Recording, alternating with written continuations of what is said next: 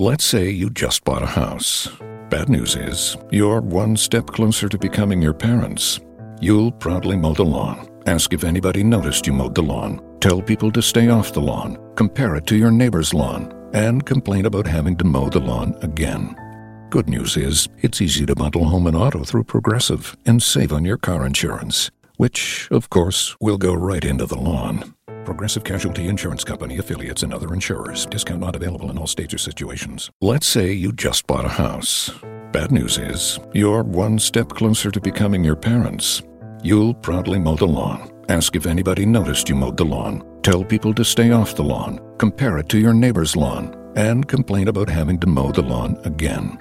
Good news is, it's easy to bundle home and auto through Progressive and save on your car insurance which, of course, will go right into the lawn. Progressive Casualty Insurance Company affiliates and other insurers. Discount not available in all states or situations. Welcome, everyone, to episode 204 of the NBA podcast. I'm Bryan Toporek, and today we're going to talk about some of the notable buyouts that happened in the last couple days. Uh, most importantly, Enes Kanter to the Blazers and Markieff Morris to the Thunder. We're also going to give our all NBA teams at the All Star break. Going to be plenty of good debate there and we'll wrap things up with a preview of what we're looking forward to at All Star Weekend. Before we get underway, a reminder that you can follow us on Twitter at the NBA Pod. In our bio, you can find our Twitter handles, so give us a follow as well. You can also find us on iTunes, so please subscribe, download, leave some five star reviews. And we're now being hosted on Spreaker, so check them out on Twitter at Spreaker. Joining me today, as always, is my very stable genius of a co host, Morten Jensen. How's it going, Mort? It's going great, Bryan. I did not declare a state of emergency for my country yesterday.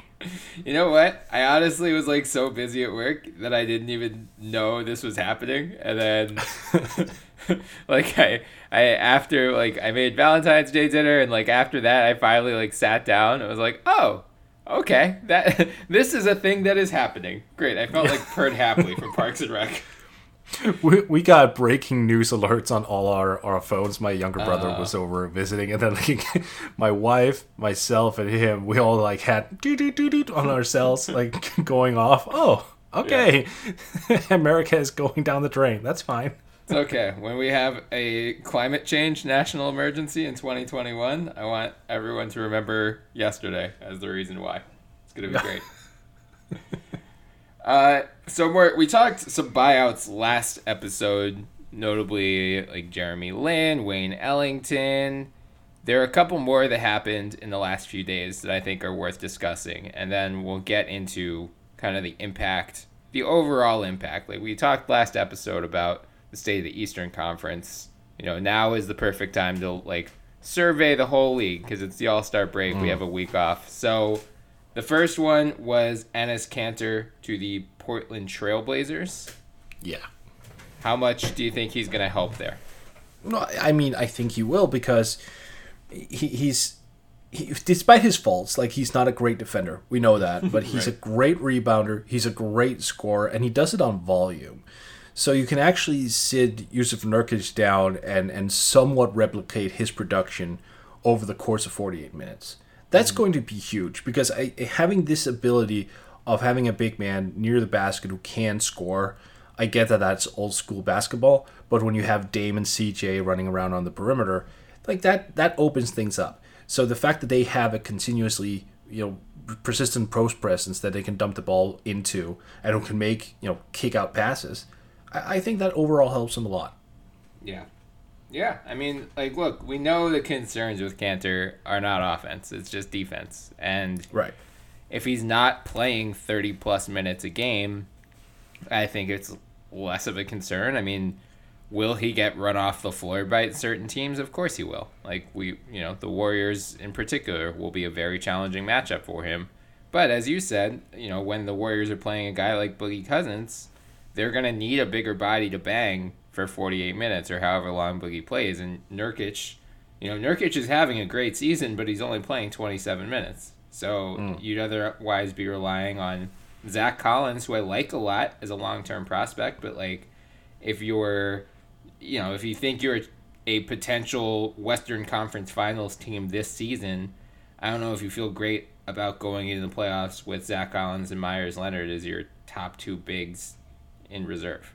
So Right. Having a like I mean Kanter's played I think 27 playoff games at this point. He's you know he's playoff tested. He's got experience. He's as you said he he will you know he has the potential to give you a double double off the bench. It's it's a, like a no harm move. That's kind of where all of these buyouts are, right? Like it's just Yeah. It, what's the harm in bringing these guys in?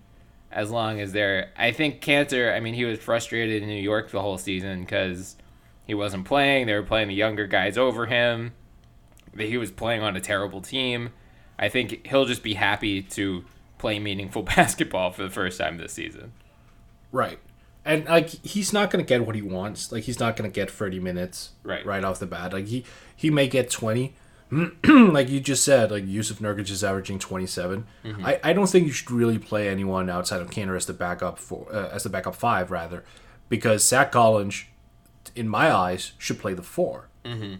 Like he can stretch, he can get minutes there. He's somewhat agile. Yeah. Not saying that he can't play center at all. But, you know, in fact, move down the line, it might actually be his preferred position. Mm-hmm. But right now, I would have no quorums whatsoever just playing him at strictly at the four. Yeah, yeah, I agree. And I mean, look, the Blazers are already toward the top of the league. They're sixth in rebounds per game, eighth in offensive rebounds per game. So adding a guy like Kanter, you're only bolstering that strength, and like that is one strategy we've seen be effective against the Warriors. It's just like, you know, they, they're going to outshoot you most nights, but if you can outsize them, limit them to one shot attempt per trip down the floor, that at least gives you a puncher's chance against them. So This is true. Yeah, Yeah. Re- rebound. Have you? Do you feel similar as me that rebounding has been somewhat an an overseen or forgotten aspect? It seems like everyone is talking about like defensive movement, three point shooting, all of that, which like it's all fine and dandy, but having a truly dominant rebounder.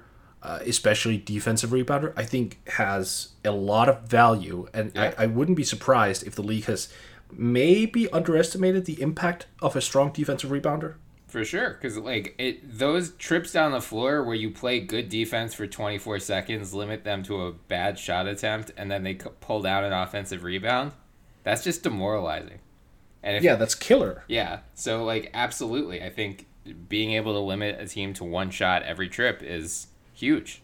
And Kanter in theory will help them help Portland improve upon that strength even more than they already are. They're already good at it, but Yeah. you know, they're they're only going to get better. They're second in the league in rebound percentage right now, and they just added Enes Kanter, who is like the best option they possibly could have added on the buyout market in that regard.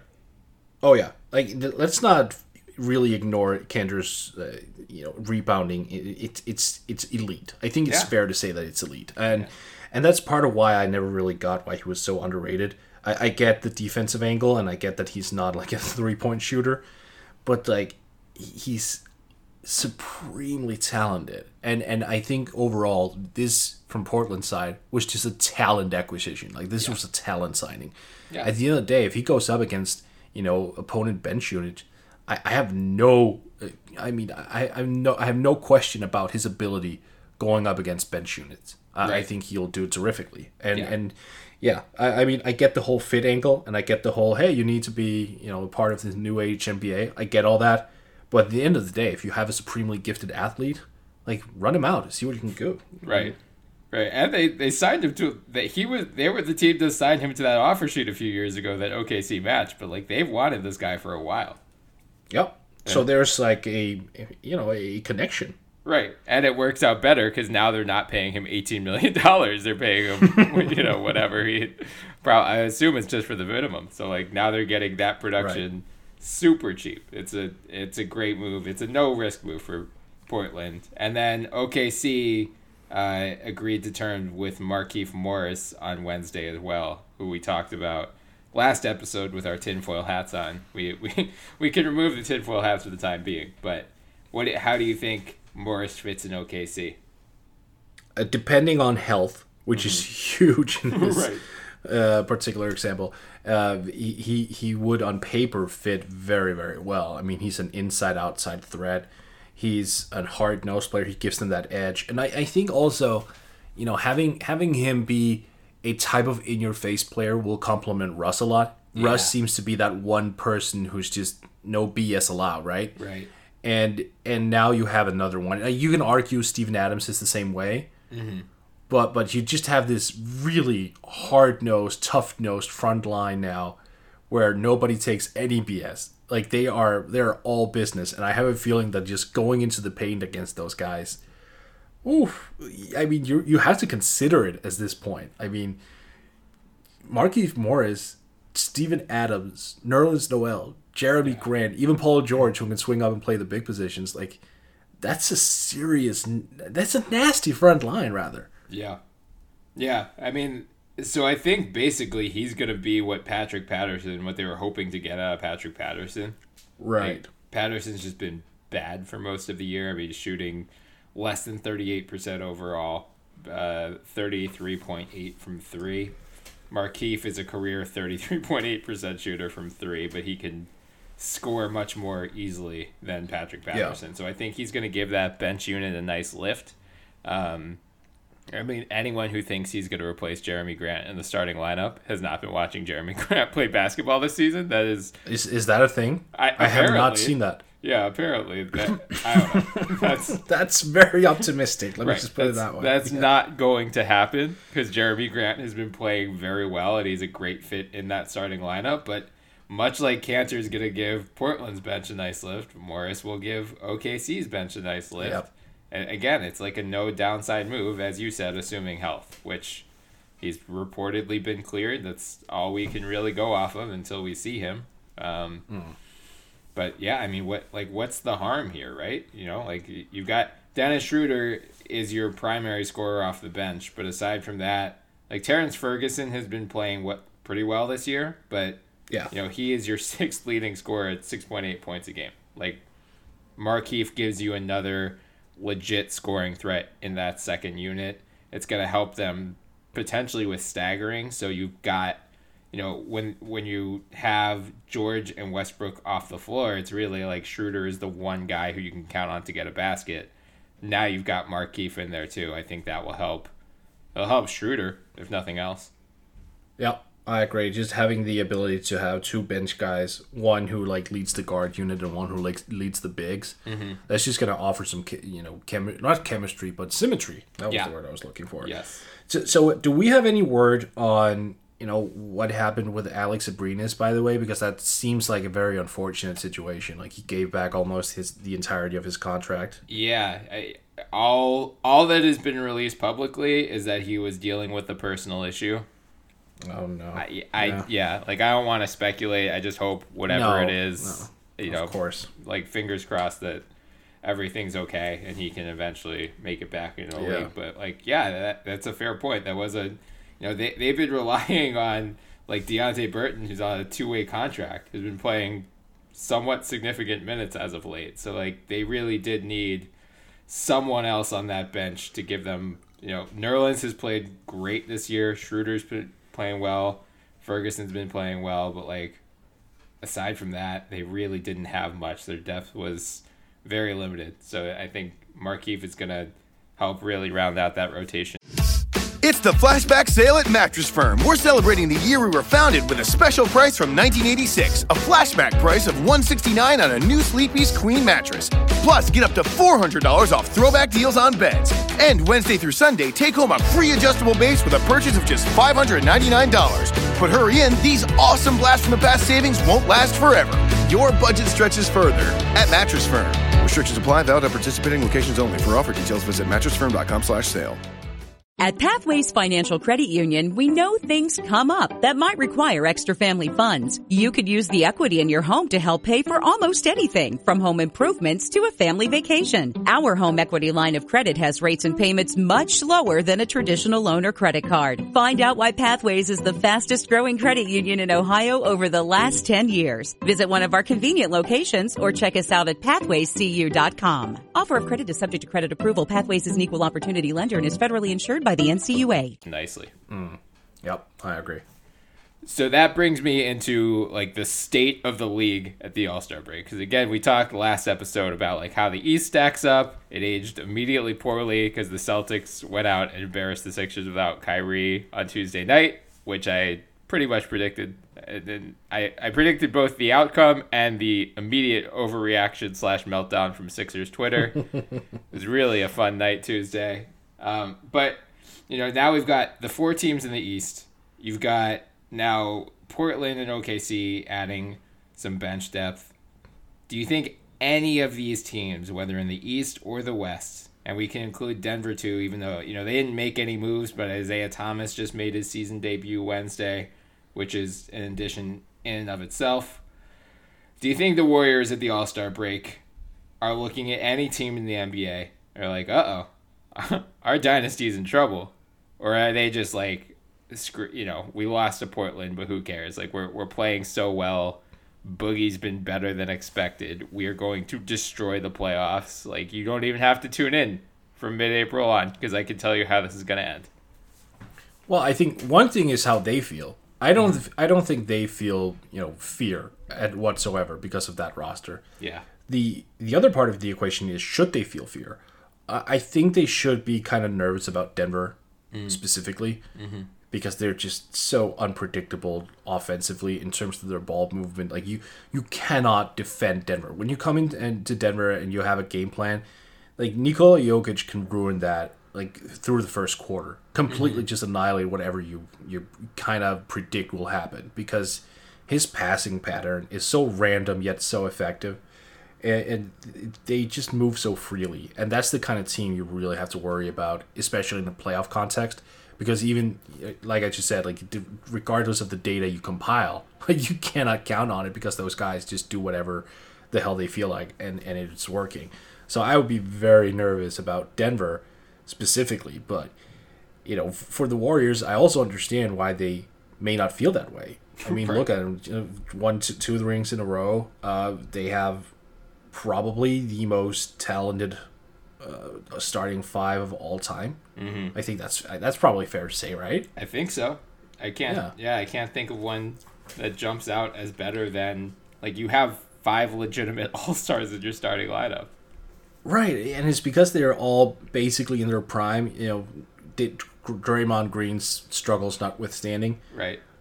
But I mean, I, I just can't. The, the the most talented lineup I can think of, you know, two guys were outside their prime. That was the Lakers back in, you know, twenty you know, two thousand Oh, three, three, two thousand four, yeah. with when Gary Payton and Karl Malone uh, joined the roster. Mm-hmm. But that that was about it, and they didn't really have a three. So, yeah.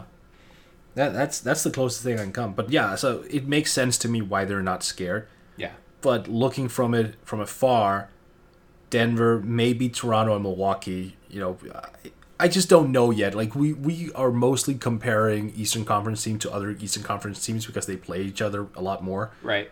And and obviously they just own Eastern Conference team because most of them are really really bad. Yeah. So it's it's hard to gauge, mm-hmm. but I do think they won't go winless or, or, or sorry, they won't they won't sweep, you know, Milwaukee or Toronto Yeah. specifically.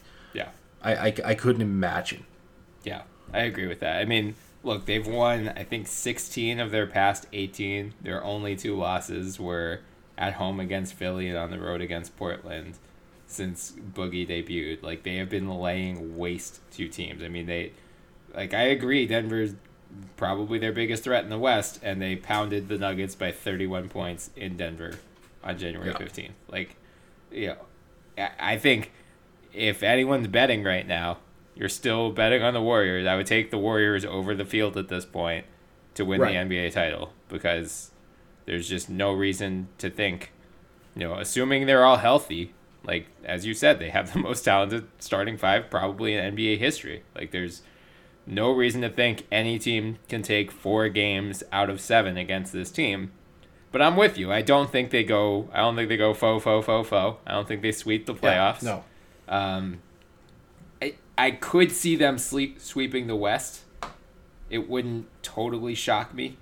I do think, like, it's hard to say. Like, I, I really do think most, if not all, of their biggest threats are in the East. Like, with all due respect to the Thunder and the Blazers and the Nuggets, like, maybe they can take one game off of them. But I, I don't know. I feel like they're going to make it to the finals relatively unscathed. Milwaukee is the one team that I could see giving them somewhat some trouble just because you know Giannis is like so effing incredible.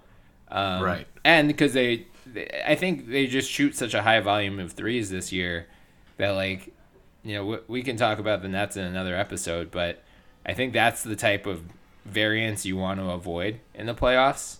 Like, if I'm an Eastern Conference team, I would rather draw Indiana in the first round than I would the Nets because the Nets just shoot such a higher volume of threes than Indiana that if any of those guys get hot for a night, like you know Khris Middleton maybe hits six threes in a night for the Bucks, and like that could swing a game against the Warriors. So that is one possibility. Also, like the Warriors do have the personnel with Durant, with Draymond, with Iggy. I think to really give Giannis problems, and that's my big concern for Milwaukee in the playoffs. Is yes, they have a lot of talent, but if Giannis isn't like a superstar on a given night, if, if a team figures out how to slow him down, I think they're Milwaukee of the four top contenders. Like they're the one team where if you cut the head off the snake, the rest of it dies immediately.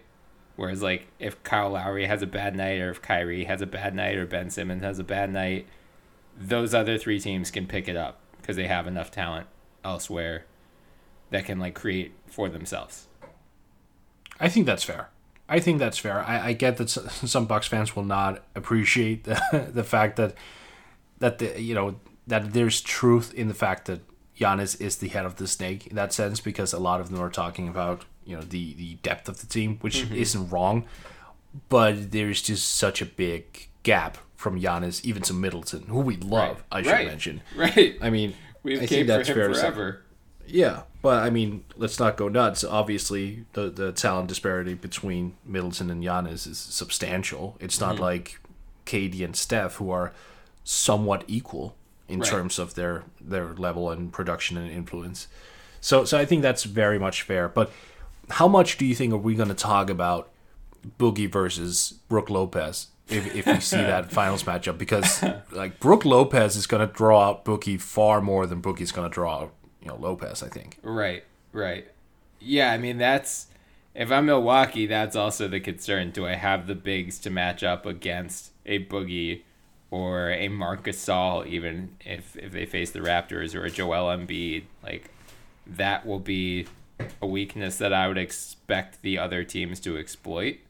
But mm-hmm. at the same time, you can't be goaded into trying to stretch him out. I think because like I, I think if you have a big physical big like that, you don't want you don't want that guy to shoot threes all the time. Like Brooke Lopez has become a high volume good three point shooter, but like Joel Embiid should not be goaded into taking eight threes against Brooke Lopez. Or like, Agreed. Same with Marcus Gasol. Like you should use your size advantage against him and hmm. bully him down in the post. You know what's fun about that? Brooke Lopez actually has, or at least used to, have a very very solid post game. Like he mm-hmm. was a legitimate post wizard for a while. Mm-hmm. Like I don't I don't think that's gone anywhere. I just don't think it's utilized. Right. So in a playoff setting, it wouldn't surprise me whatsoever, just to throw teams off, that they kind of give him more volume Yeah. and ask him to be more inside outside. I, I I would greatly appreciate just that little wrinkle from Budenholzer. Oh, I could definitely see that. And and to your point about you know, I agree that Bucks fans probably will not take kindly. It, it, it seems like Bucks fans are quickly becoming the new the Utah of the East, in that they're getting very defensive anytime anyone suggests like Giannis isn't the runaway MVP. So that MVP discussions are going to be very annoying in the next couple weeks, just based on any reaction I've seen from Bucks fans when people are like, "Oh, James Harden should be in the MVP race," and they're like, "No, Giannis is the clear favorite. How dare you?" But I mean, I, I, I think they're right, but they could just go about it better. right, much like Utah Yeah. fans with Donovan Mitchell out last year, it's great. But to your point, like Giannis, when he's off the court, they only have a net rating of plus 3.0, which is good, but it's not like championship worthy. When he's on the court, it's Right. 13.7. So if Giannis, again, for whatever reason, if it's if he has a bad night, just like he, not even because a team slows him down, if he just has a bad night, or again, if a, a Warriors team, for instance, throws KD, Draymond, and Iggy on him and slows him down, eh, it it it will be tough for a Milwaukee team to take to win a whole series against the Warriors, much less like they might be able to steal one or two games, but Right. I mean, I, I, that that all goes back to the overall like arching overarching point of the Warriors right now. I think they can have a healthy respect of Milwaukee, Toronto, Denver, whoever. That I don't think they have anything to fear. I think the only thing they have to fear is what Kevin Durant does on July first. So remember when you know last year when when it was Cleveland in the finals, and we talked about like how should how should Golden State go about this, mm-hmm. and you know we we pretty much reached the conclusion very quickly that because of the lack of supporting cast in Cleveland, like you should just double LeBron. You Yeah. should just do like you should really stop LeBron. You usually it you know you had the reverse game plan just let Right. lebron do whatever he you know he wants to do and then stop everyone else but Right. because they only had like kevin love and stuff last year Yeah, J.R. Smith. and J.R. Smith, like you just cut the head off the snake instead. I think, I think that's the big concern if you're Milwaukee, right? Mm-hmm. Like that, if you succeed in, in you know basically stopping Giannis and you're forcing Khris Middleton and Brooke Lopez and Nikola Mirotic to beat you, Yeah, like if I'm if I'm Golden State, I'm taking those odds. yeah, absolutely. Because like, Where- do whereas- you trust Eric Bledsoe to lead? Yeah, that's the thing. I I don't. I don't Yeah. trust him to make plays consistently. Right. At least not make the high IQ play, and that's that's that's not like hard against going. That, that's not like a, a critique necessarily of Bledsoe. It's just right. He has this single mindedness at- at times where he just sees the rim, and I can appreciate when he goes aggressive and just wants to attack it and, and dunk everything and and score on guys because that does have value, especially in the playoffs. But I don't think he can sustain a positive output over a seven game series. I just Yeah. I, I I wouldn't trust him with that role. Whereas if you're Toronto, like yeah, you if you can shut down Kawhi, that goes then the ball goes into the hands of Marcus Gasol who can make passes Right. and who can make decisions Right. and who can make the right call and the right play, whatever. Like there is a significant upside still when Yeah. the ball swings to Gasol. Yeah. So that's that's probably where Milwaukee will come up short. I still feel they are one playmaker away mm-hmm. from really being in that conversation. Having said that, I still wouldn't be surprised whatsoever if they came out of the East. Yeah, no, I wouldn't either. It- It's we'll we'll we'll have plenty of East conversation as we get close to the playoffs because as we've already hinted at, second round. I mean, if if Milwaukee, Toronto, Boston, and Philly all advance, the second round of the Eastern Conference. Play- It's Jamie, Progressive number one, number two employee. Leave a message at the. Hey, Jamie, it's me, Jamie. This is your daily pep talk. I know it's been rough going ever since people found out about your a cappella group, Mad Harmony, but you will bounce back.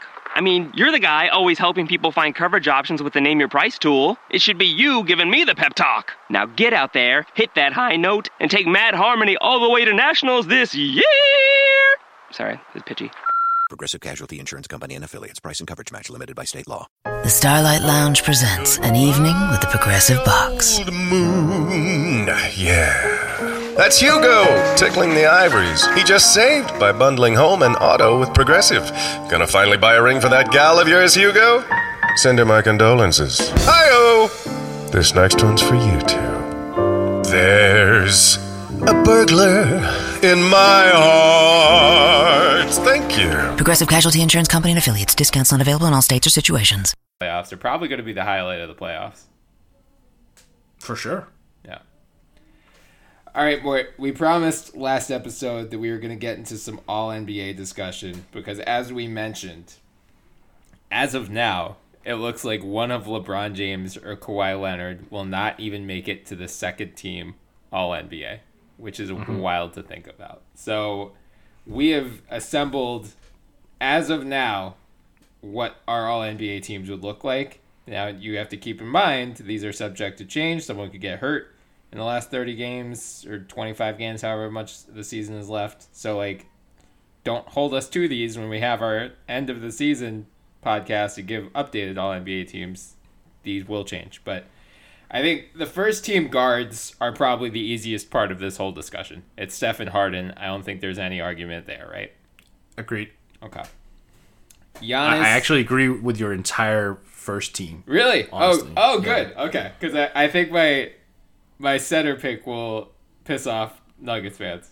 Spoiler alert. No, I mean, I look. Okay, so you have Steph, Harden, Paul George, Giannis, and Joel Embiid. Yeah look, I, I could see Jokic there. It's not like I, I would lose any sleep if Jokic is named, you know, center for first team. Right. It's fine. But I do think Embiid has just been better. He plays a two way game. Jokic has mm-hmm. like he's he's gotten better defensively, but he's not like a defensive player of the year candidate whatsoever. Right. And you right. and you just got to take that into account. Like Embiid I don't have the numbers in front of me because my computer is really acting up. So you may have to read the numbers from for Embiid for me. Yes. But if I'm not mistaken, he's at like what 26, 27 points a game. 27.3 points, 13 and a half rebounds, three and right. a half assists, two almost two blocks, 1.9 blocks. Right, and his defensive influence is obviously just terrific. Yeah the, the other the only thing that really bothers me with Embiid, and we've talked about this before, is yep. the lack of efficiency. Like he's still not there where I want him to be. Yeah, yeah. Well, he, he just gets goaded into these dumb like and that's what he did against the Celtics the other night. They yeah. for whatever reason they are the one team that that could just goad him into taking a bunch of threes he shouldn't take, and he he did it. He took eight, I believe, the other night, which was dumb. Uh, but yeah, I mean, so yeah, we could do. Let's do center first, then we can come back to forwards. It was between, with all due respect to Rudy Gobert, it was between Jokic and Embiid for me. Mm-hmm. And your point about Embiid being a two way player is where it ultimately that that was the tiebreaker because I think you could argue, really, you could argue either way, like who's having the more impressive offensive season. I mean, Embiid is scoring more he's like I think he's one of only if he maintained this the 27 mm-hmm. 13 and 3 he would be right. one of only seven players in NBA history to ever put up those averages in a season. The last guy to do it was Shaq. Okay. And before that it was Kareem. So like this is very exclusive company. Like Kareem did it seven times, Wilt Chamberlain did it five times, Bob Pettit did it five times, Elgin Baylor four, and then Embiid, George Mikan, and Shaq once. So that's incredible. But then you look at Jokic. No seven footer has ever averaged as many assists. Jokic has averaged 20.4 points, 10.6 rebounds, 7.7 assists. He's the best passing true big man. Like, I'm not counting LeBron yeah. and Magic in this. Like, true seven foot big man. Best passing big man in NBA history. It's so, like, that that ship has sailed. It's that's just ridiculous when he's like 23 yeah, years old. I know, but like it's I mean, it's incredible. So like what yeah. what both of those guys are doing offensively puts them in unique historical company, which I think is probably the first threshold you're looking for in an all all NBA first team debate, uh, especially like in a year where multiple guys are playing this well. So then then I turn to defense and I see Sarah Chalea is gonna make fun of me for this because I'm gonna cite on off numbers again. But like I think this is valid, right? So Embiid Embiid has the highest of any rotation player because I'm not counting Mike Scott yet. Too much, too small of a sample size. He has the highest differential net rating of any Sixer. It's, they are 12.5 points per 100 possessions better with him, or they outscore opponents by 8.2 points with him on the court per 100 possessions. They get outscored by 4.3 with him off the court. So that's a 12.5 point difference.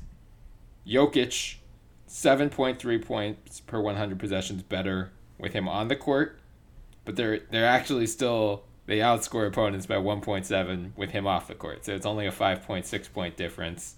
That's below Paul Millsap, below Gary Harris. They are three points better defensively with him off the court than they are on. So like again, these are we are splitting hairs here. These are razor thin margins, but Yeah, and plus minus is still team oriented, Right. which is why I still think it's such a flawed stat. Not not that it doesn't have its use, but I mean you need to take it with a grain of salt. for sure. But like, I think the the the point I'm going for here is that Embiid is the the focal point of the Sixers on both ends of the court. Like, Right. They are. I mean, they just would not like with him off the court. They have a defensive rating of 109.2, which would rank. It'd be tied, ironically, with Golden State at 15 overall with him on the floor, it's 102.5, which would lead the league. Yeah. No, I mean there's no question about his defensive prowess. Yeah. Absolutely, and that's why I pick him. I, I I still think Jokic from an offensive standpoint has the better season. Yeah, I agree. but I don't I don't feel as though that his defensive um, influence i- i- and or I should say the difference in defensive influence makes up for it. yeah, yeah, yes, that's a good way of putting it. Like Joel Embiid is more impactful defensively than, or has a greater advantage defensively over Jokic than Jokic does offensively over Embiid. That's exactly how I would put it if I was a native speaker. Yes. yes. it even tripped me up for a second. Yeah.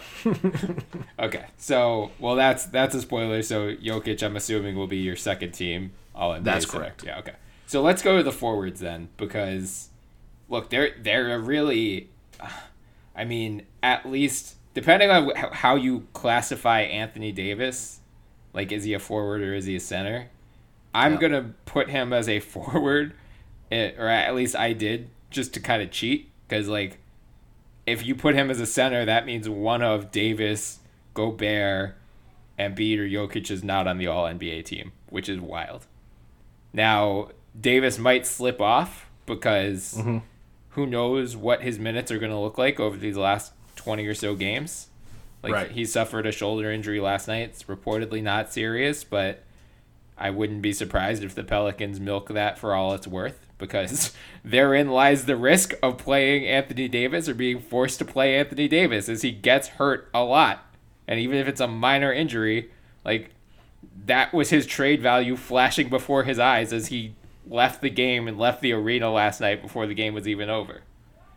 Um, so, so Giannis, I think you know, clear first team All NBA forward. Obviously. right? Yeah. I like depending on how your MVP ballot is, he's either one or two. So he's got to be a first teamer. I think the mm-hmm. other spot comes down to Paul George or Kevin Durant. And it's Yeah. I- I, I was about to say Kawhi, but he's missed too much. Yeah, right, right, right. That's yeah, that's where it, and like LeBron too. If LeBron had played the full season, he'd be a first teamer. But he's missed, you know. Well, I mean, if not if not if we assume Kawhi had played enough. That's, I mean, LeBron has been All NBA first team for eleven years straight. I think he would just All get right. much like a Klay Thompson just got an All Star nod, like a Yeah, but does that make it act? Does that make it right though? No, but uh, I I would guess if LeBron, because like if he had played the whole season, the Lakers would not be this terrible. They'd be in the playoffs. They'd be on the right side of the playoff bracket. I agree. So I think that would help his case. He's But, still but at what point are we going to acknowledge that he's more or less not played defense for six years? ne- clearly never because he's still averaging like you know he's putting up LeBron James esque numbers. It's almost twenty seven points, eight and a half rebounds, seven and a half assists, two more than two threes a game. Like I, I don't know. It, maybe he wouldn't be guaranteed to be first team because just because so many other forwards are having incredible seasons, but Right. it, he'd at least be in that conversation. Well, of course he'll be in. The, look, it's LeBron James. I just Yeah. think that he's so much better in the postseason than he is in the regular season. I, I think he just kind of he just took a back seat and, Yeah. and has done so for a while when it comes to the regular season. Like he's not trying defensively. He's Oh, no. coasting Yeah. a lot, and I and I think there are players out there who are putting in you know just greater effort and are significantly better defensively during the regular season. And after all, all NBA and you know the the individual awards they do originate from the regular season, so we need to be fair. Right. And and and that's why I mean still LeBron obviously should still have a role on the all NBA teams because like we just like you just alluded to, he's still scoring, he's still rebounding, he's still playmaking. Like obviously he shouldn't be uh, not put on the list. Right. But defense is just like you, you got to consider it. One the reason that we have, and you're gonna come to Paul George in, in a moment. Mm-hmm. The reason that both of us have Paul George on the first team is because he's the leading candidate for defensive player of the year. Yeah. You know, as well as scoring 28, 29 a game. Right. Yeah, I mean, that, so it, yeah, it came down for me first team Durant and Paul George, and like Durant is lost in the hysteria over where he's going this summer and him throwing like a monthly hissy fit at the media. Durant's having a monster season, right? Absolutely. Like, Yep. he's averaging 27.6 points, 7 rebounds, almost 6 assists a game. He's his three-point shooting percentage has fallen compared to last year, but if he if he knocks down a slightly higher percentage of threes, he could be right back in the 50 40 90 club. Like he isn't that far off. Right. And his per minute numbers are insane. Yeah. So like it it physically pains me to leave him off of the first team. But then you look at Paul George, as you said, he's got to be at least if he's not the front runner for defensive player of the year, he's like right up there with Rudy Gobert. He's leading the league with 2.3 steals a game. He's also hitting a career high 28.7 points, 8 rebounds, 4.1 assists. He's shooting this is I think this is the most absurd part of what he's doing. He's taking 9.6 three Yeah. pointers a game and he's hitting them at a career best 40.6%. I'm so glad you brought that up because that was actually the argument that I would be using as well for for Paul George. Yeah. Like you that is just such a ridiculous number.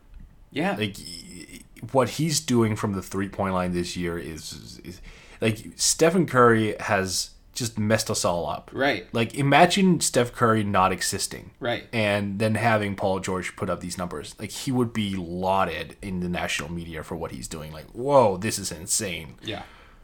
But because Stephen Curry does exist, and I'm very grateful for that, by the way. Right. Um, You know, this is like, oh, ho hum, he's having a fine season from downtown. No, he's having an absolute elite monster season from downtown, and that's what separated it for me with with Durant actually, because I mm-hmm. think that's just so impressive. yeah.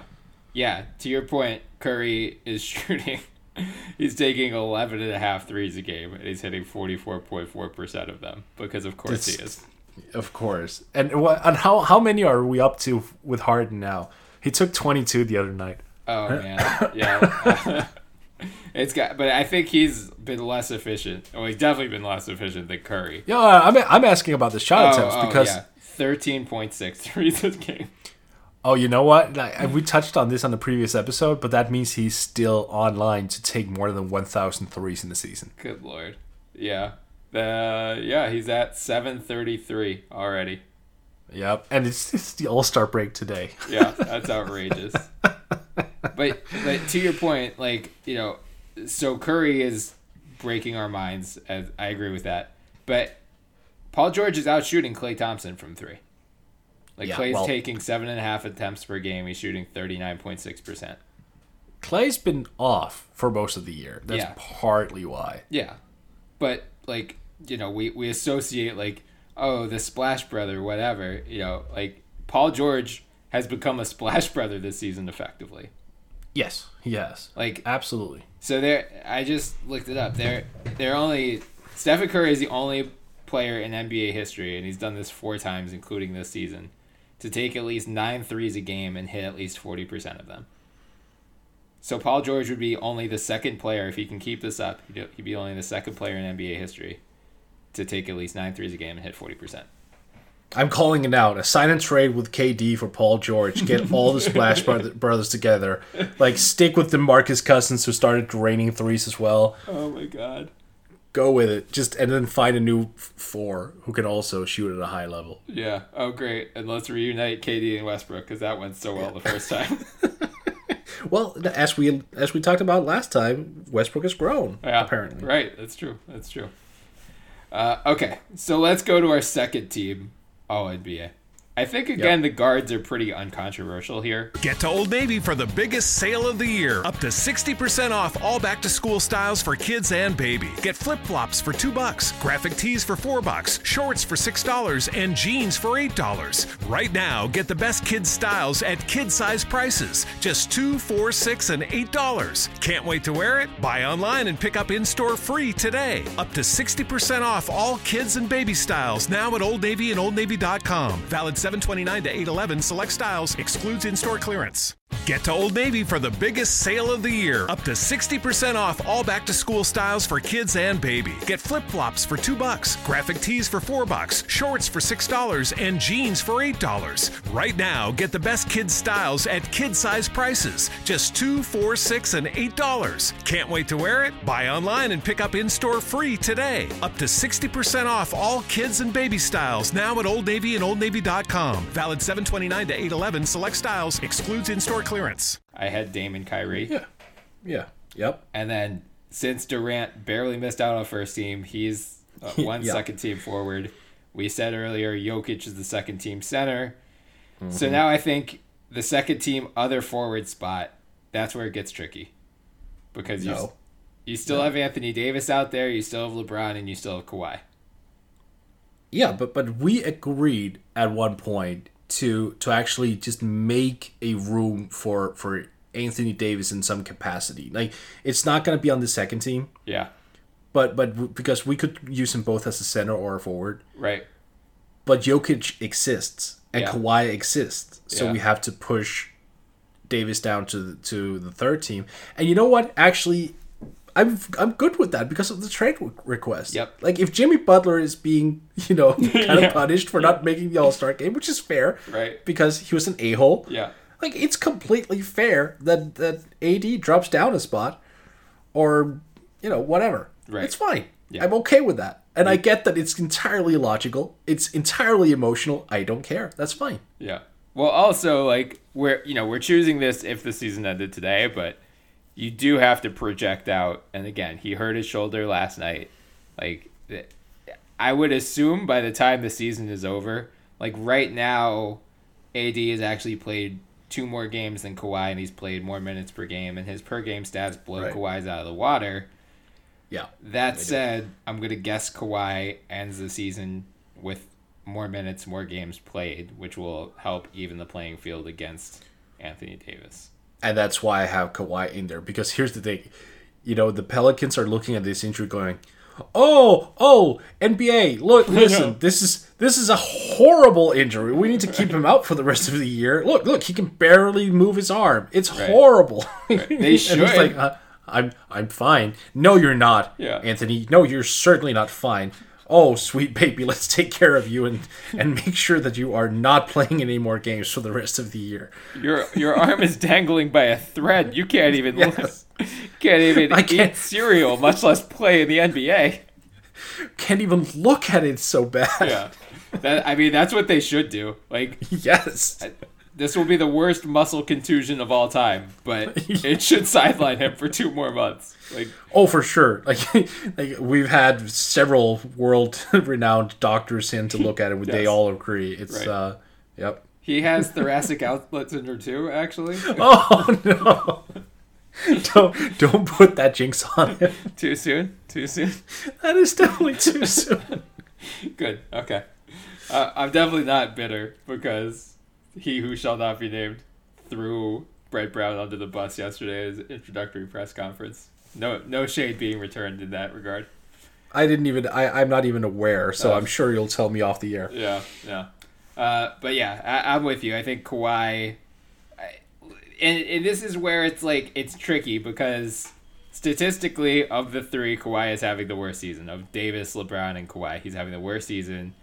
He hasn't. He's played only four more games than LeBron.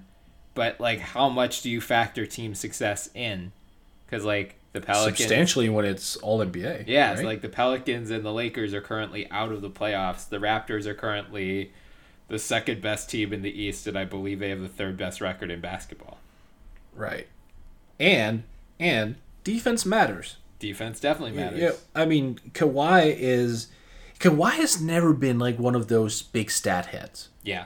Like he's he's never been that guy, and I think you know a, a lot of the NBA community has kind of ignored him in part because of that. Like they expected him to suddenly become this seven assist type player because that's just where the wind is blowing with most forwards these days. It's like, oh, everyone seems to be averaging a lot of assists. Hey, Draymond out of nowhere, seven assists. Right. You know, Ben Simmons coming in averaging what seven, eight assists. Yeah. Uh, LeBron obviously with his you know typical twenty seven, seven and seven, and then Nikola Jokic from the center spot is averaging almost eight assists. Right. So I think people are penalizing Kawhi for not becoming that player. Like, Yeah. hey, Kawhi, you're lacking in in the playmaking department. Like, he's fine. He's absolutely fine in that department. He's not racking up major assists because he's the end target. Like he's the scorer. He's the guy you actually look for. He's the guy who moves a lot without the ball as well, spotting up and doing all these things. And he's exerting a lot of energy defensively because he's uh, such an influential defender and a disruptive defender. Like, let, let's be honest, outside of Paul George, like from, from a perimeter standpoint, is there anyone better than, than Kawhi at just when you when you ha- go up, when you dribble the ball up the court and Kawhi is guarding you? Oh, aren't you as a aren't you as a playmaker or a ball handler looking for the first opportunity to get rid of that basketball? Yeah, because he's just Yeah. gonna reach those gigantic hands in there and swipe it away. Otherwise, Exactly. Like the threat of Kawhi in itself. Like I remember this from when he played in San Antonio. I admittedly haven't looked through the tape from his Toronto days here, uh-huh. but I'm fairly certain it's still valid. You had teams scheming their offense just to pass the ball away from where Kawhi was. Right. Like if he was in the vicinity of where the basketball was, all right, let's swing it so he doesn't have a chance of swiping it. Like that's ridiculous. That's just I I, I, I, I don't remember who it was who said this. It could have been Zach Lowe, but don't like quote me on that because I'm not sure. But someone of significance at one point pointed out that Kawhi may actually be a top five or even top three best perimeter defender of all time. Oh, and wow. he at, at that point in time he wasn't even like he, I don't know he's from 1991 so he'll be 28 this year. Mm-hmm. But like at that point in time he was like barely in his prime. Yeah. Well, like he's so disruptive. remember Matt Moore had that column a couple of years ago where like the Spurs defensive rating was actually I think it was better with Kawhi off the court and he was like this doesn't make any sense. But Right. then yeah, as you said, it was like teams would basically park someone in the corner and make Kawhi guard them because they didn't want any part of Kawhi like roaming. They they were terrified of him. They were like, let's just get him out of the play and literally isolate our actions to the other half of the court.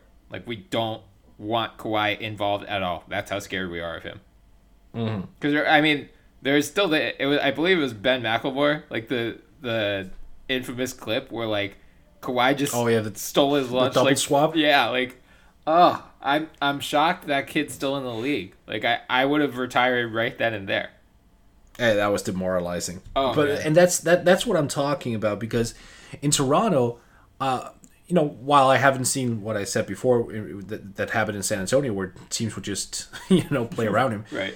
The, what I'm still seeing is the old Kawhi in terms of like this dis- disruptive defense, both on the perimeter. He can rotate in and guard the post. Yeah. Like he can switch on to very small guards and stick with him. Like he's you can throw Kawhi into virtually every possible defensive scenario and he would hold his own or flat out dominate. And that is why I have him so highly regarded. That is also why I have him over LeBron on on these teams. I, I think that plays such a significant part. And besides, like their scoring numbers, somewhat equal. Yeah. Yeah. I mean, Kawhi's averaging a career high 27 points per game this year. Right.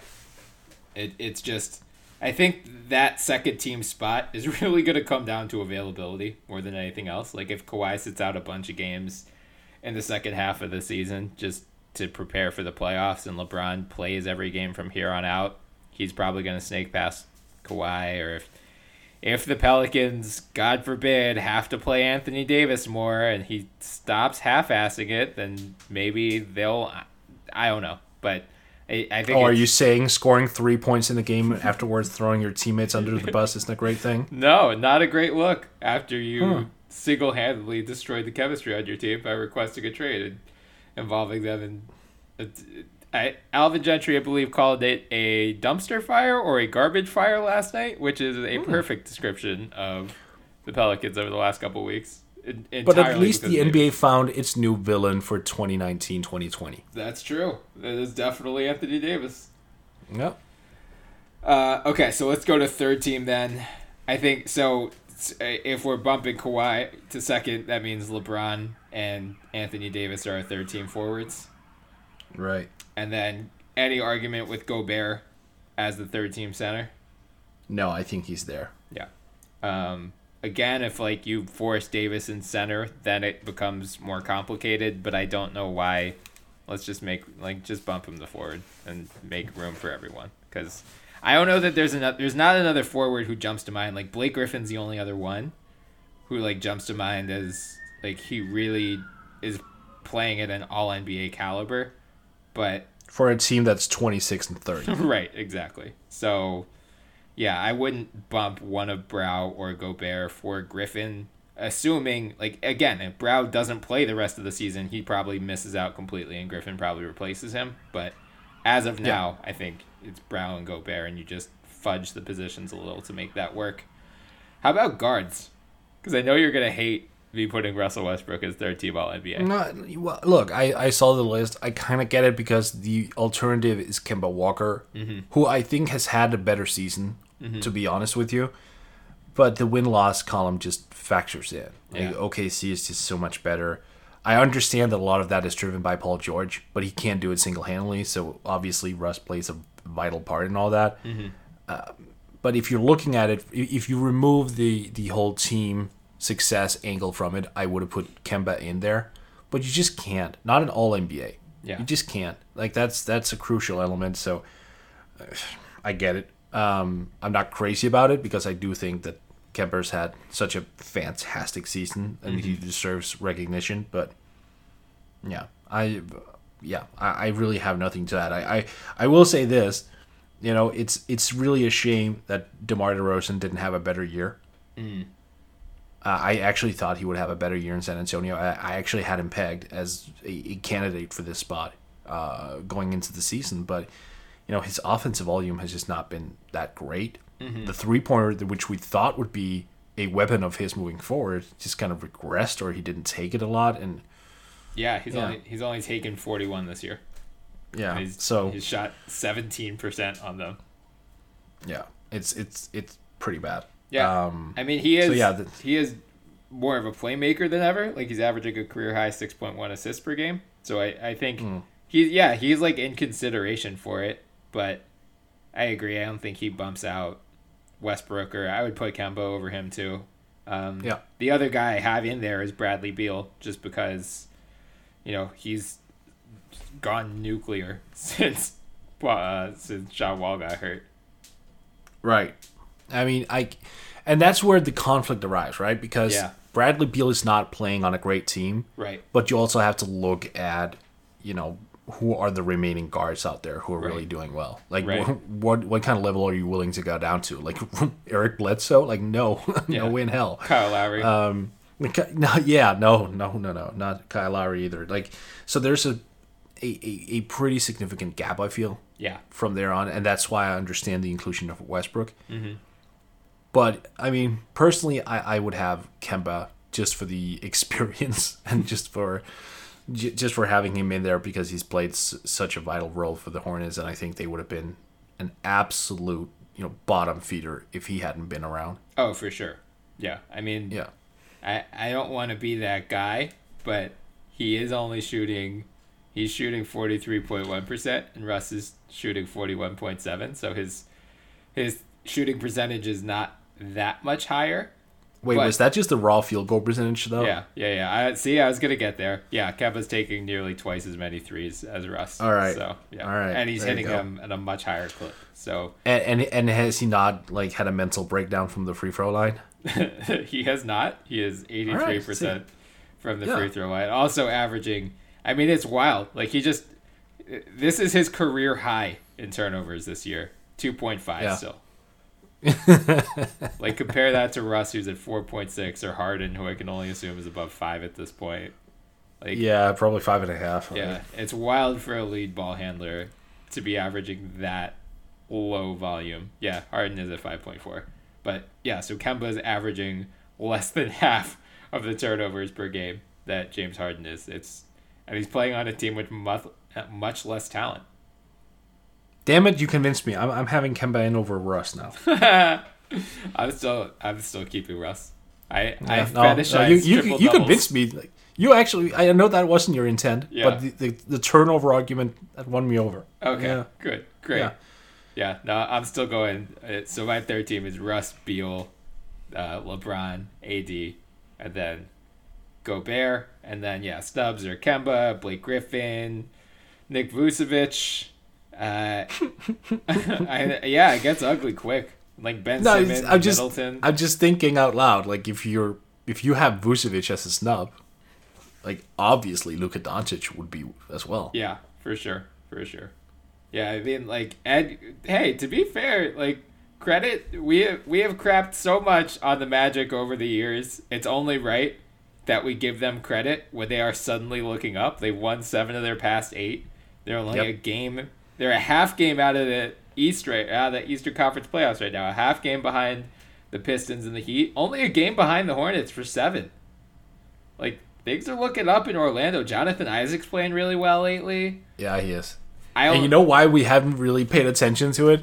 Because w- you and I specifically have this tendency of just just ignoring Orlando because of past mistakes, Well, and because yeah, we you kind of expect when they start hot, they, Right. they, it's not sustainable. Yeah, exactly. You're just waiting for the other shoe to drop. But like to, to their credit, it has not dropped yet. It hasn't. I mean, it's been impressive. And oh my god, that Terrence Ross I, dunk I was gonna night. say, like, shout out to Terrence Ross for having a great season. Very good under the radar season. Oh, I don't care about the season. I care about that dunk. Well, that, that- yeah, baseline. oh my god, Yeah. that was insane. That was Like he came. Do you did you see where he took off? Yeah. Oh yeah. The- and then the he finished on the, other basket. side of Yeah. right, and he and he double pumped it, and I mean that was I, I I- we have this DM thread on Twitter. I think was Keith Smith, Yeah. friend of the podcast, Keith Smith, who, Yeah. who dropped the link in there. Yeah. Like that. That was just that was insane. That was that was that was one of the best dunks that I've seen in years. Well, that is a perfect seg into our All Star Weekend preview. Because honestly, Get to Old Navy for the biggest sale of the year. Up to 60% off all back to school styles for kids and baby. Get flip flops for 2 bucks, graphic tees for 4 bucks, shorts for $6, and jeans for $8. Right now, get the best kids styles at kid size prices. Just 2 4 6 and $8. Can't wait to wear it? Buy online and pick up in store free today. Up to 60% off all kids and baby styles now at Old Navy and Old OldNavy.com. Valid 729 to 811 select styles, excludes in store clearance. Let's say you just bought a house. Bad news is, you're one step closer to becoming your parents. You'll proudly mow the lawn. Ask if anybody noticed you mowed the lawn. Tell people to stay off the lawn. Compare it to your neighbor's lawn. And complain about having to mow the lawn again. Good news is, it's easy to bundle home and auto through Progressive and save on your car insurance, which, of course, will go right into the lawn. Progressive Casualty Insurance Company affiliates and other insurers. Discount not available in all states or situations. I don't know if we're gonna see a dunk during the slam dunk contest as good as the one we saw Terrence Ross pull off Thursday night against the Hornets. But So so give me the lineup. Give me the dunk lineup for because I Yeah. honestly I don't know. I have not put any type of research into who represents what in the All Star Weekend. I don't care. so just just who's in the dunk contest? man, you love All Star Weekend. I, I my favorite pot of the year is when we talk about All Star Weekend. okay, you you'll be excited though. You you'll be excited about a couple of these guys. All right, all right. John Collins from the Hawks. Okay, I dig that one. Yeah. Hamidou that one. Diallo from the Thunder. Wow, has he has he been on the radar much for dunks this season? I know that he's supremely athletic, but I think there was one guy, and I don't remember if it was Collins or Diallo, because Derrick Jones Jr. of the Heat was supposed to do it, and he had to pull out, and I, I don't remember who replaced him. Maybe it's even Okay. Okay, well we'll get so Miles Bridges of the Hornets is also doing it. yeah.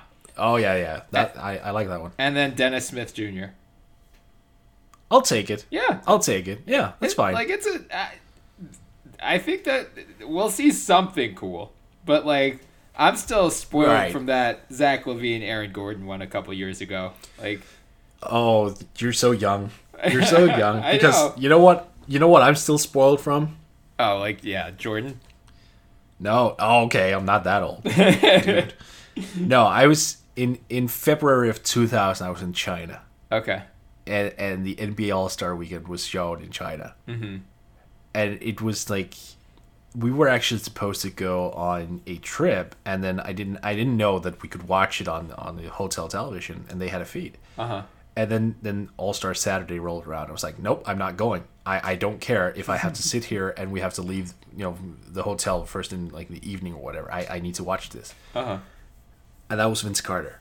Oh yeah. And look, seeing that live and just because I, I I wouldn't have had that opportunity here in Denmark. Like nobody broadcast it at all. Okay. Like uh, and there was no YouTube, whatever. I would have to have waited like a year to get any type of information. Like it would have been ridiculous. Seeing that live, man, that was that was just something. I'm still absolutely spoiled, and even even with the Zach LaVine, Aaron Gordon showcase, which was great, I st- I'm still stuck on Vince, and it's 19 years ago now. It's night, and he's still in the damn league. by the way, I mean that was just the level of creativity. I think he was the one who actually built the foundation of guys thinking outside the box. Yeah. I'm just proud of yourself for outing how old you are on this podcast. Oh yeah, oh yeah. No, I mean, look, absolutely. There, there is, there's a lot of dirt on this in this world that is that is younger than me. Uh, all right. Well, so I know you know you you and your son Bruce are actually going to stay up and enjoy the festivities. So, what are you looking forward to the Yeah. most during All Star Weekend? Uh, the the dunk contest for his sake. Yeah. Uh, because he loves it so very much. I I'm, I always love the three point shootout. Yeah. That's like the old school thing for me. It's so I'm so boring. It's like it's the fundamentals, like just shooting. I love shooting. And there's a lot of really good shooters in this in this Yeah. year's. co- It's the the Curry brothers, both Seth and Stephen, Buddy Yeah. Hield, Damian Lillard, Khris Middleton, Kemba Walker, Danny Green, Devin Booker, Joe Harris, and Dirk Nowitzki, which is just gonna Who's shooting like what? Like thirty percent, oh, man, twenty? very very low. Yeah, that his is. He's just like I love that he's just getting an honorary nod for everything this weekend. Yeah. it's like, all right, Dirk, we know you don't want like the Dwyane Wade farewell tour, but we know you're out after this year. So just come and like participate because we love you and like you, you know, you haven't made it for a couple of years. Like we want you to be here.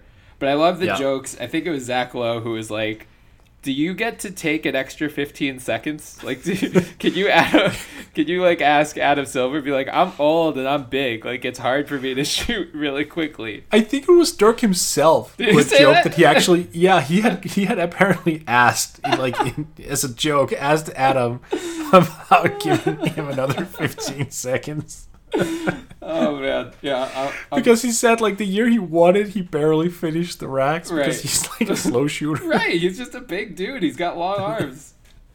I want him to dunk in the All Star game if anything. Oh man, yeah. Well, because that you, would be amazing. you know LeBron's gonna do, or like Wade and LeBron are gonna combine for an alley oop at some point. Yeah. yeah. It would be very funny if, yeah, if Dirk. Oh, but uh, he's on the team with all the bigs, right? He's on Team Giannis. I was gonna say if like he tried to dunk and then like Embiid just swatted it away. Embi- I would hate Embiid if he ruined that moment, No, but he no. would. He- Yeah, Embiid oh, absolutely. totally He's such a troll. But by the way, now that we're talking about All Star, Mm-hmm. you know, with AD potentially, Yeah. you know, you know losing his arm, Correct. um, right. we we we are in agreement that Luka Doncic should be the replacement player, right? Uh, if we're not members of Jazz Twitter, yes. Oh, Donnie. No, Gobert, Gobert, yeah, Gobert, Gobert, got- Gobert, Gobert. yeah. Oh yeah, you know I keep forgetting that he got snubbed because to me he's like such an obvious like inclusion in the game. So Yeah. like yeah, but yeah, okay, I get that. I still Yeah. I still want Doncic because of the entertainment angle. Exactly. I still want Doncic. Yeah, Yeah, I like- I sh- I think- should be in there. I think Gobert would get it because he was just such an obvious snub. But I agree, from like I a fun it. perspective, it should be Right. Luka, and it shouldn't even be close. No, but I, I do get it. Like like we've talked at length about guys who have these great seasons deserving to come in Yeah. and experience that format, and that obviously like Gobert deserves that because Luke is gonna have like Oh, yeah. the next twelve or fifteen. Right. He's gonna yeah. He's gonna be a He's fixture plenty. in the All Star game as soon as next season. Especially if Porzingis is healthy next year, they'll they'll be better. The team success they can't be held against him. Like he's proving that he's not like he hasn't hit the rookie wall, and I just don't think it's gonna come for him. Like I I think No, they- no, it's not. Like, Yeah. he played an NBA season last year. People just don't know or Right. care. Right. The, so, so well, outside of the three point shootout and the dunk contest, then we have like the skills challenge. Is that it for Saturday night? I believe so. And Luka is in the skills challenge. Yep, he is. So that'll be fun, along with Trae Young, De'Aaron Fox, Mike Conley, Jokic, Tatum, Kuzma, and Vucevic. What the hell is Tatum doing in that one though? I don't, know. I guess they. That was a random inclusion. yeah. Uh, All right. Well, fair enough. Yeah, I, I'm gonna put my money on De'Aaron Fox in this one. I think. Nah, this is Lucas. This I is get. Lucas. Yeah, I guess Luke is a better shooter because there's a you have to hit a three pointer at the end, right? Yeah, yeah, but oh, you know, De'Aaron Fox has grown pretty know, comfortable. Like he's I- fine, but just thinking- Lucas just like De'Aaron's fast. Like he would go through the all the other drills. Like Luke is too yeah, but he may be too fast. he may be too like he. you Remember, like you have to pace yourself. Yeah, yeah, that's true. That's I don't true. know. I, I I think Luka is just built for that one. You know what I miss? And I'm going back to the two, early 2000s, Oh Bryan, because I'm old. I miss the two ball competition Oh yeah. Okay, that's fair. with the, with the double with the legend and the uh, WNBA player. Yeah, yeah, yeah, yeah, yeah. That they had that. I don't know when the last they, they've had That, that. that wasn't two ball. That was something else, right? Oh yeah, it was like it was uh, a legend, a WNBA player, and then an NBA player. I forget what what the thing was actually called. yeah, I, I don't remember you, But, but, like I, I missed the inclusion every of year. yeah, right. But at least I, I just I love the inclusion of the WNBA players. Yeah, I thought too. I always thought that was great. Like it just paid so much uh, hom- homage to like that league, and I, I think it did a lot for the visibility of that league. Yeah. So I'm kind of I'm kind of weirded out by why the NBA hasn't done more. Yeah. In that sense. Yeah, it would be nice. Um, yeah, it would be. yeah. Like Elena Delle Donne would clean up in such an event. oh yeah. Just saying. Yeah. Well, was she on? I just remember Chris Bosh's team Well, I feel like four years in a row or something like that. Like every I time, it was always Team Bosh. That I, I think it was someone else, but I mean, yeah, I remember, I, I remember Bosh just winning everything, and I remember people on Twitter going crazy, Yeah. because haven't they won enough? Right. Haven't the Miami Heat players won enough? And, Like it's the damn All Star event. Like Right. relax. Right. Uh, yeah. Wait. So who who are you gonna pick in the three point contest? You know, it, since the ten minutes that's gone since you introduced me to the to the candidates, Yeah. um, Miles Bridges, I think. Wait. Oh, that's the dunk contest. Oh, yeah, oh, sorry. What did you say? Three point. Wait. Oh, three point Yeah. con. Oh, okay, okay, sorry. Steph. Yeah. No, I'm gonna. think Steph. I'm going. Joe Harris. Let's go for the wild card. I could see it, but nah, man. I th- I think Steph is just he's you know he, I don't know. There's something about him these days. It's He's just in like Charlotte too. Yeah, yeah, I know, yeah. Oh yeah, that's another subplot. Yeah. But he's just he's in he's in his prime. Everything's just such a like. Have you seen them his misses this year? Uh, yeah. It's like they're they're online all the time. Like he, it's it's like barely it barely it's barely a miss. Yeah. Like when it comes to it, they're almost halfway down. He's had in and outs. Like it's he's just so sharp at this point. I think it's him. Yeah. Even though it would be amazing if Seth won it, like just and and could you know flip the Oh, bird to his big brother. Yeah. that would be hilarious. Right. If Dirk's not gonna win, Seth Curry would be the second most hilarious person to win just I, because of the. I want. Dirk to win so bad, but I also want to be realistic. Yeah. Oh no, it's not gonna happen.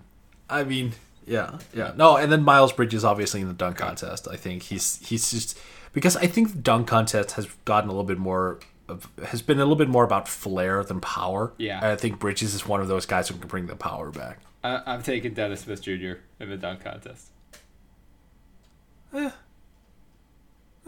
don't know. We'll see. Uh, we'll see. We'll see. I'm not. I'm not optimistic, but that's that's the one that my, my son is looking forward to the most. So I'll probably warm up by, you know, showing him a, a few old dunk contests. Good. And, and and and like I just the, it's the rookie. It's not called the rookie game anymore, is it? The Rising Stars Challenge. today. Rising Star Yeah. Challenge. There we go. Yeah.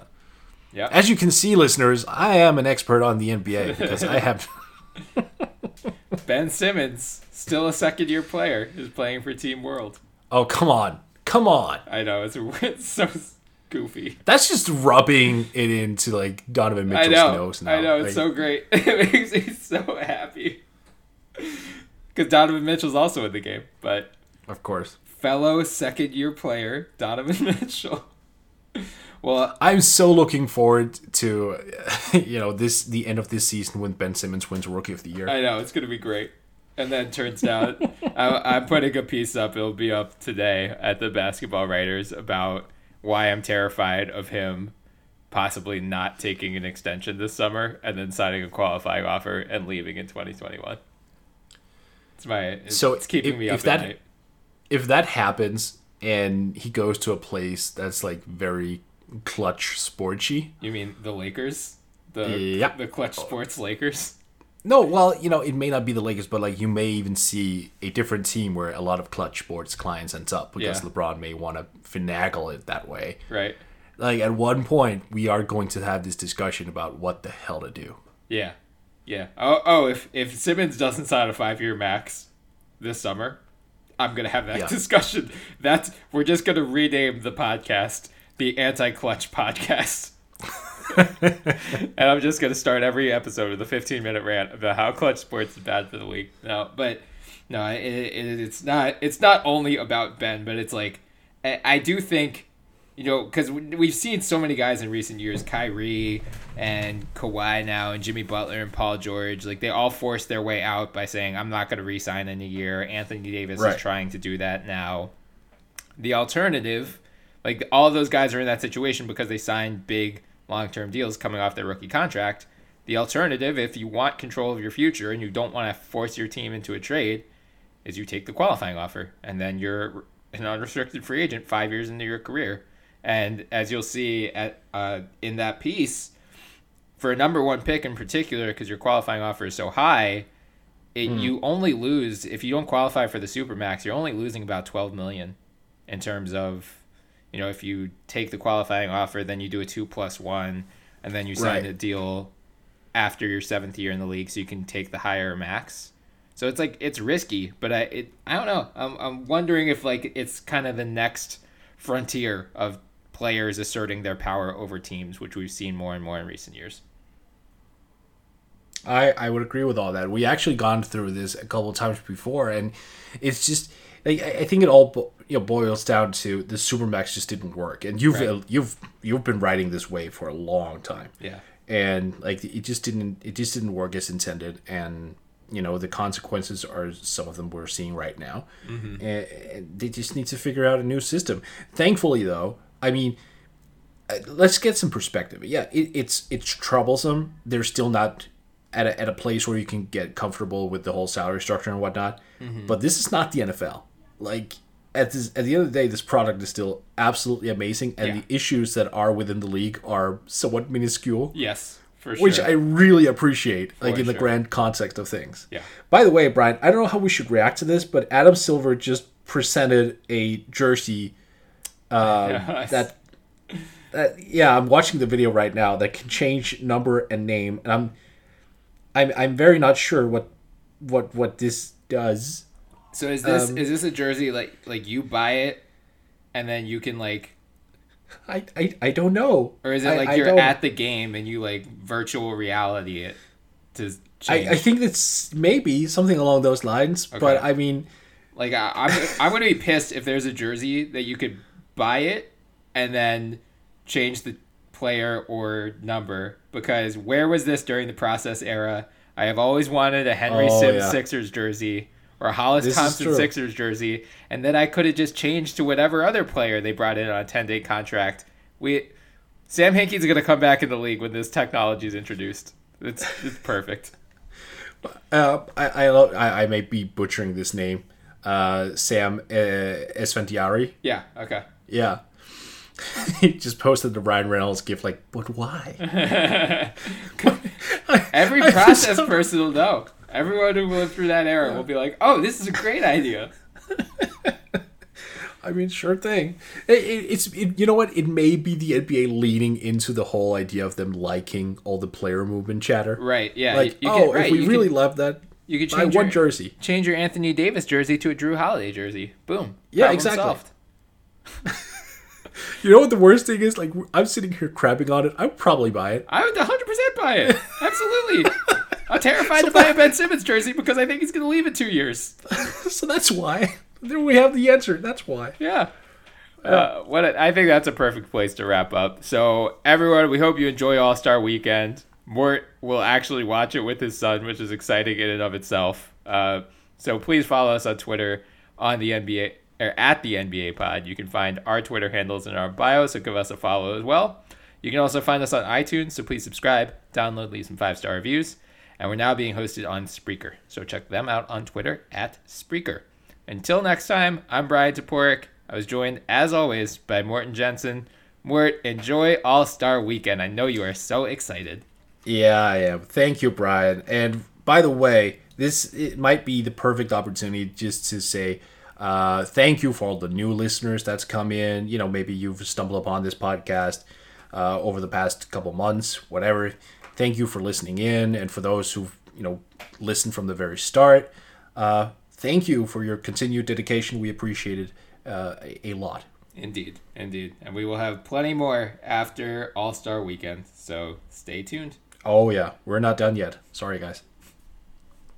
Get to Old Navy for the biggest sale of the year. Up to 60% off all back to school styles for kids and baby. Get flip flops for 2 bucks, graphic tees for 4 bucks, shorts for $6, and jeans for $8. Right now, get the best kids styles at kid size prices. Just 2 4 6 and $8. Can't wait to wear it? Buy online and pick up in store free today. Up to 60% off all kids and baby styles now at Old Navy and OldNavy.com. Valid 729 to 811. Select styles. Excludes in store clearance. Hi, it's Jamie, Progressive's Employee of the Month, two months in a row. Leave a message at the. Hi, Jamie. It's me, Jamie. I just had a new idea for our song about the Name Your Price tool. So when it's like, tell us what you want to pay, hey, hey, hey, and the trombone goes, blah, blah, blah, and you say, we'll help you find coverage options to fit your budget. Then we just all do finger snaps while a choir goes, savings coming at ya, savings coming at ya. Yes? No? Maybe? Anyway, see your practice tonight. I got new lyrics for the rap break. Progressive Casualty Insurance Company and affiliates. Price and coverage match limited by state law.